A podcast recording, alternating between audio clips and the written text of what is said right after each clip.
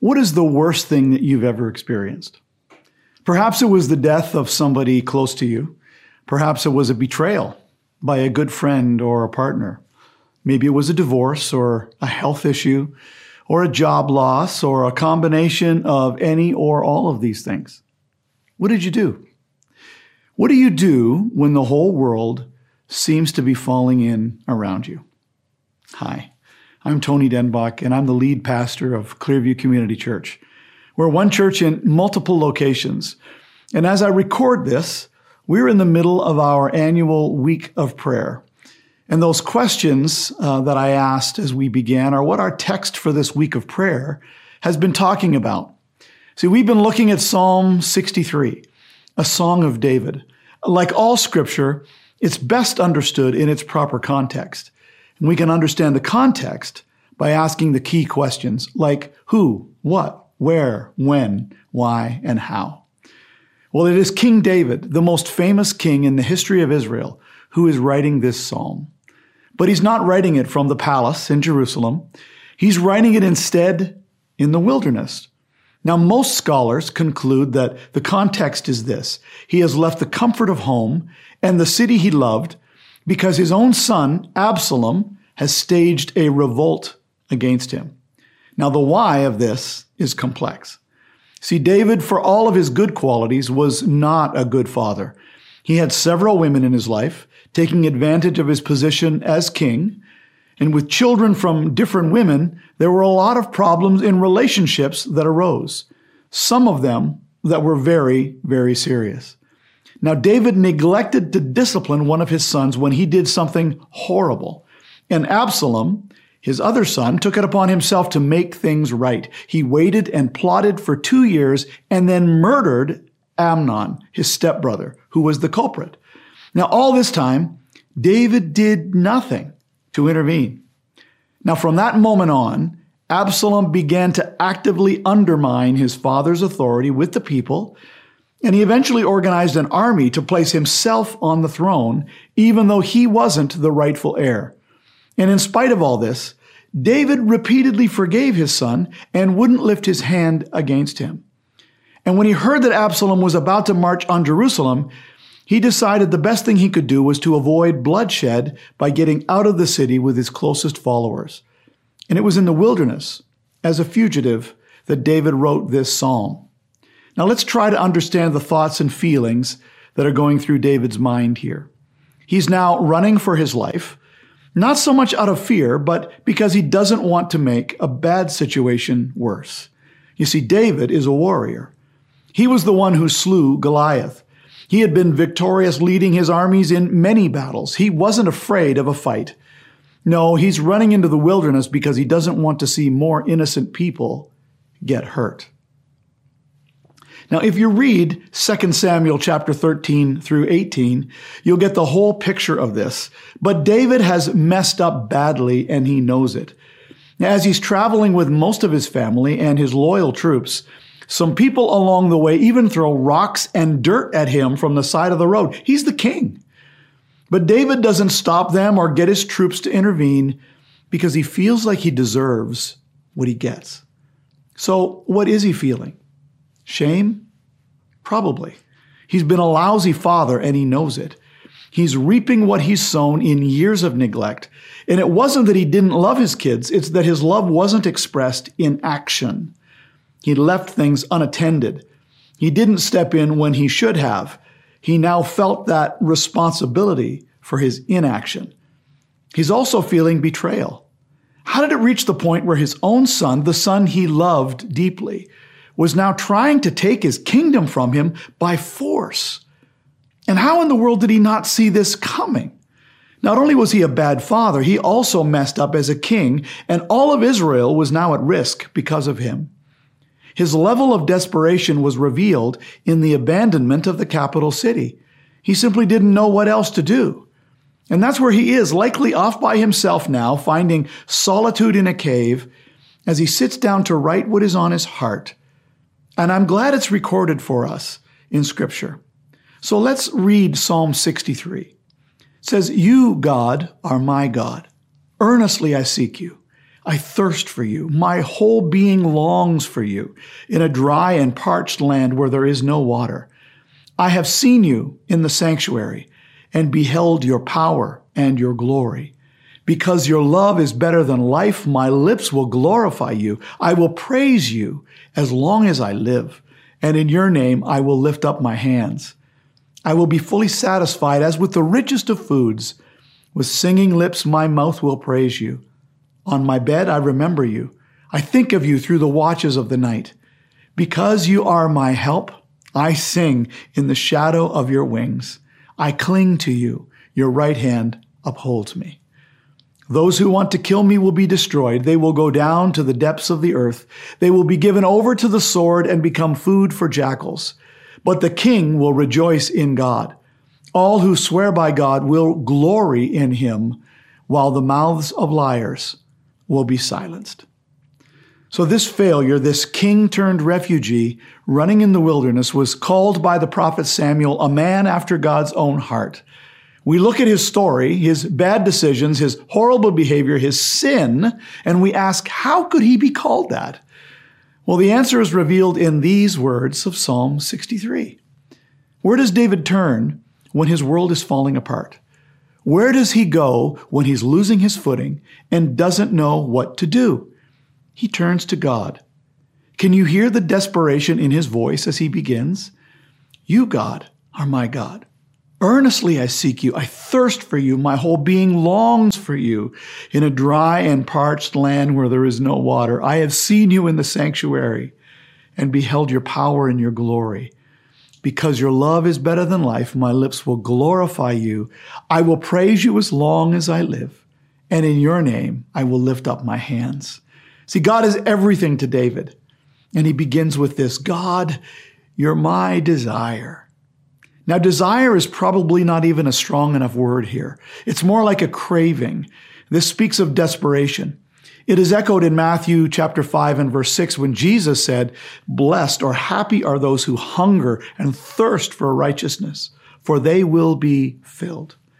See, most of us living around here today have never likely experienced real hunger or real thirst, as in we'll die if we don't get something now. And I'm thankful for that. In the church in which I grew up, we had some wonderful ladies who were raised during the Great Depression uh, that took place in 1929 through 1939. And I remember being in the kitchen for one of our church breakfasts as they were cooking. They were cracking eggs and putting them into a bowl for scrambled eggs. Now, as they did that, before they threw out the shell, they would take their finger and they would run it around the inside of the eggshell and throw that into the bowl. Now, even though the depression was 40 years before this, they remembered the hunger enough that they wouldn't waste a drop of egg white. Now, it's hard for most of us to imagine that kind of hunger, but it changes you. It changes the way that you think. It changes the way that you live. And David said, Earnestly I seek you. I thirst for you. He felt that kind of desperation, not for physical food or water, but for God. His was a soul need. He knew that he could not survive without the presence of God in his life. Here's the thing. This was not the first time that David had been in this place. He had been here several times before, knowing that if God didn't come through for him, he was in big trouble. And get this, sometimes that's exactly the place that God wants us to be. You see, often we only change when we hurt enough that we have to change. We reach the end of our abilities. The situation has spiraled out of our control. We've tied a knot at the end of our rope and we're hanging on for dear life. We've messed up so bad, and all of the consequences are now piling up on us. That's where David was. He was desperate for God. His desire, his thirst was for what only God could give. Now, let me say, if you're there right now, don't waste it. Here's what we see God meets David there in the wilderness, right in the middle of his situation. The circumstances might not have changed in that moment, but he knows that God is there. And as God declared in Deuteronomy 31, I will never leave you. That's a promise of God for his people. So David's psalm turns to a different theme in Psalm 63 verses 5 through 8. Not only is God his desire, but God is his delight. Is there someone you delight in? Now, I'm a grandfather of six beautiful grandchildren. Now, I'm tempted to show you their pictures because I'm a grandfather, but that would be cliche. So I'm going to resist the temptation today. But I delight in each of them. If you want to make me smile, let me see my grandkids. I remember during the peak of COVID when everyone was isolating and I couldn't see them for an extended period of time.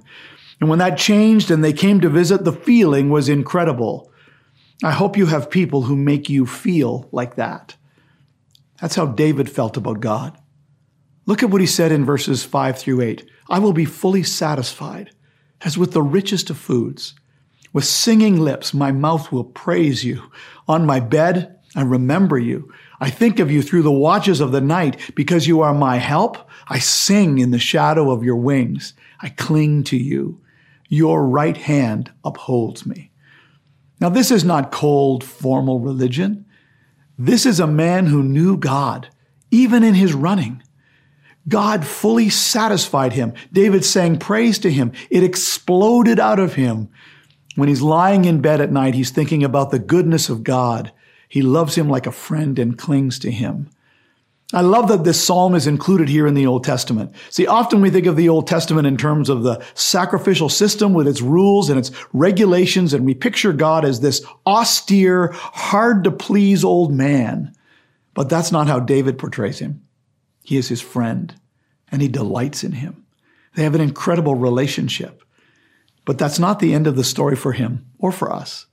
We see in verses 9 through 11 that as a result of David's desire for God and his delight in God, he can now also know him as God, my defense.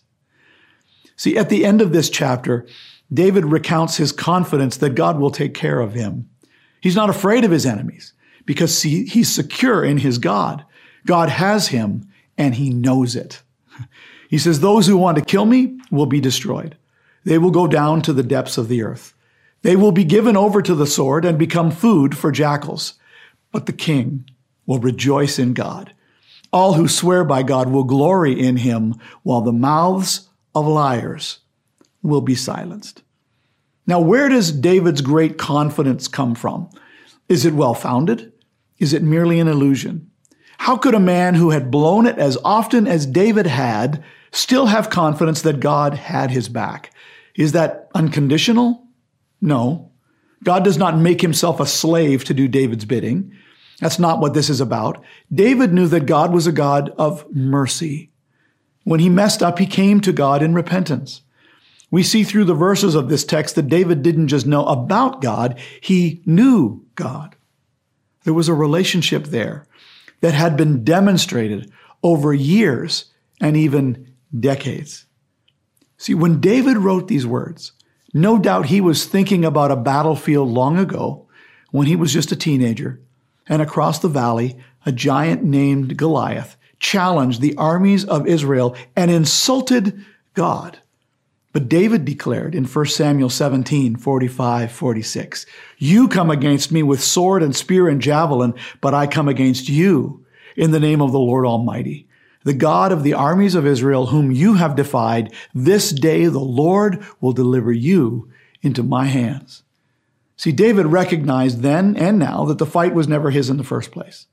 That's how a shepherd boy with a slingshot and some rocks could bring down the champion of the Philistine army. This was who he was still relying on today. He knew that in his own strength there were no guarantees, but this wasn't about him. God had placed David on the throne. No one could remove him but God. So we move forward now about three or four generations, and we see another king on the throne of Israel, a man by the name of Jehoshaphat. Now, his kingdom was under siege by a huge army made up of at least three other kingdoms who had marched against them. What was the king's response? Well, he called all of the people together from all of the towns and villages and the city of Jerusalem, they joined together to pray, kind of like what we're doing in our week of prayer. And the king prayed in Second Chronicles 20, verse 12, that we have no power to face this vast army that is attacking us. We do not know what to do, but our eyes are on you. This is the posture of a believer in the living God.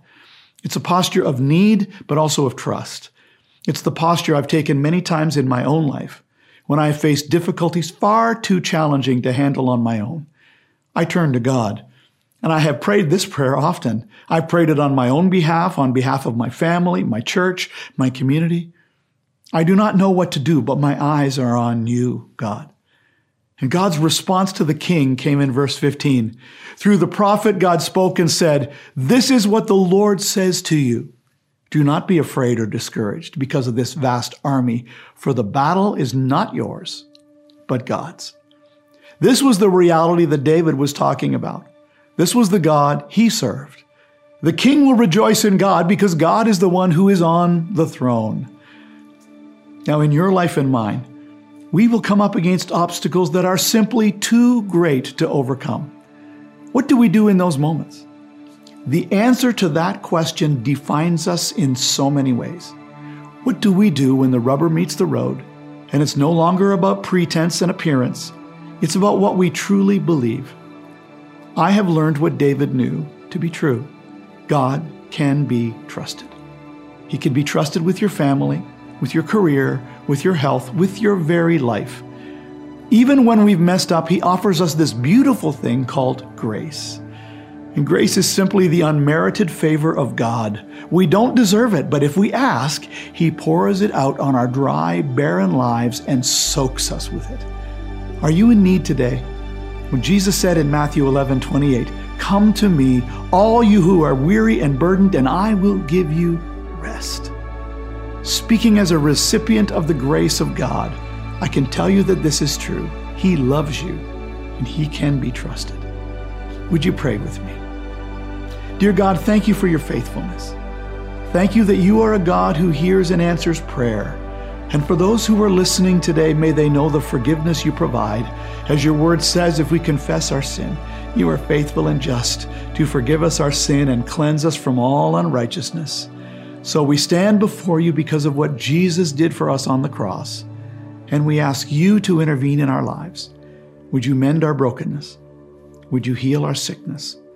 Would you comfort the hearts that mourn and provide for those in need? And would you help us to be your hands and your feet to the people that we encounter, for you call us to love one another. Thank you for your grace. In Jesus' name we pray. Amen. So may we arise today, reminded that we are a needy people, but also that we serve a faithful God and may we know that His divine power has given us everything we need for a godly life through our knowledge of Him who called us by His own glory and goodness. Thank you so much for watching today.